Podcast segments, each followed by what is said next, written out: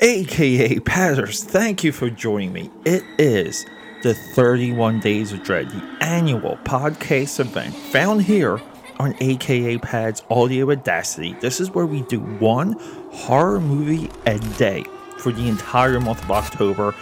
Day three. It's Henry, Portrait of a Serial Killer. Alright, everyone, before we get into something spooky, let me tell you something. Trial by Fire It's my comic book available right now on Indiegogo. Link in the description, and I will see you on the printed page. Everyone, thank you for joining me. I am Peter A. DeLuca, aka Pad. This is your host. I'm your boy. I'm your pop culture pope. I call myself the sketchbook champ because if you follow me on Instagram, you know that my sketchbooks, I they're lit. I love doing them and no one can beat the st- uh, sketchbook champ. anyway, okay, I'm not in the mood to boast for myself because everyone, it's Halloween's coming, and we have to talk about serial killers. And we're in the two episode block where we're diving into what I believe two, the absolute two best serial killer movies of all time. They take the subject matter seriously, and I don't believe that either of these portrayals, these imaginations, like you know these um, projections, we'll call them, are uh, you know like they're they're not comic book, they're not slasher, but they're real, and they go into the psyche in a few different ways. Now, previously, we did the house that Jack built, and I was very clear with the psychology for that movie it's the actual decision making process of a serial killer. Henry, if you want to see how a environment can mold and create, um, you know, a murderer that doesn't have any empathy, that is somehow satisfied and and triggered through um, powering himself over women. This is the movie. Now, this movie was made in 1986. It took about three years to really kind of get steam and this is this is uh, somewhat of a relic. This is the old way independent movies would work. They, they would take years to go through the ranks. Now if you're not instant success you're out. But within henry portrait of a serial killer now look this is michael rooker. We talked about him in days of thunder during the uh, the, the road to 300 a couple episodes ago. Okay michael rooker who is still in the game Okay, he's he's Yondu in Guardians of the Galaxy. His portrayal of Henry with the direction of John McNaughton. Now, John McNaughton too is a legit director. Sex, drugs, and rock and roll. Great, um, you know, adaptation of a one man show. Uh, we have what Mad Dog and Glory. He he's done a third uh, Wild Things. Wild Things, awesome movie. Wild Things spun off into what three, four uh, VOD sequels. Mad Dog and Glory too is one of them. You know, it's a hugely underrated movie. But look, look, we're talking about Michael Rooker, and we're talking about how he lays this guy out, and he's he's laying out a uh, an Oscar worthy performance through the direction of John McNaughton. And and what do I mean by that? Well, it's exactly what I said in the intro. We're dealing with this seriously.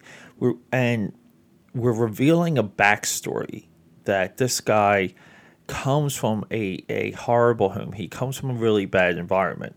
And he's been spun through the system multiple times. And every time he's spun back out, the system doesn't do a great job in tracking him.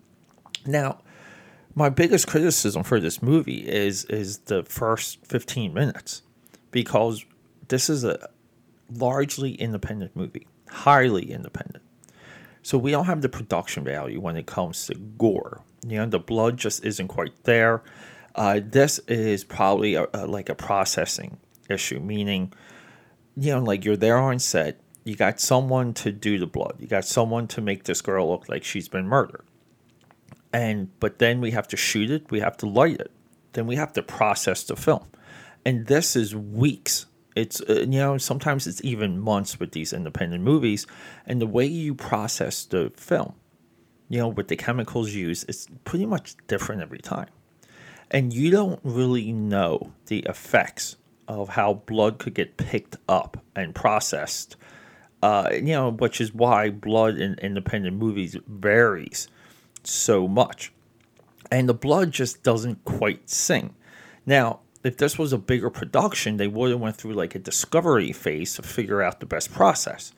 They're probably with a higher budget, you would have been able to um, hire people with more institutional knowledge of said film production type, and they would just come in with the answers. So the first 15 minutes, we have, you know, like uh, we're laying it out. We're laying out that Henry is bouncing around murdering whoever the heck he wants, and no one's stopping him. And then the movie slows down.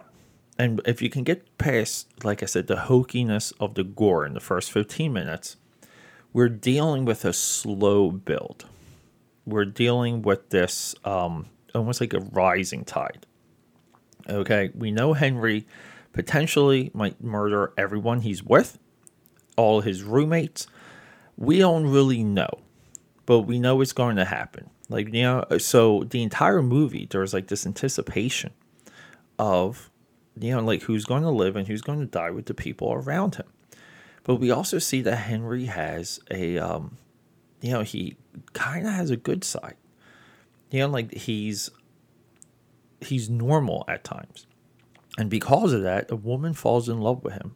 And she herself comes from a broken home, a broken history. Of course, she would fall in love with him. They're both broken characters. So, when we deal with the effects of horror movies, okay, a movie like this, if it doesn't stick with you, it's worthless because it's serious this is I know this is a, a weird criteria, but hey, if Midsommar, you know, last year's number one movie, like a day one movie, I'll say, that ending is with you for your entire life. The end, the ending of Henry, Portrait of a Serial Killer, is with you for your entire life. When I was rewatching this before I sat down to talk to, speak with it about it with all of you, I completely forgot about the movie except for the ending. I forgot how we got there. I forget what the what the character uh, positions were. I just forgot, but I knew the last image. I knew how this movie wrapped up. So, if you need any like real time, like validation right now, this is it. And when I saw this movie, I was late to the party, but this is one of those like great independent movies.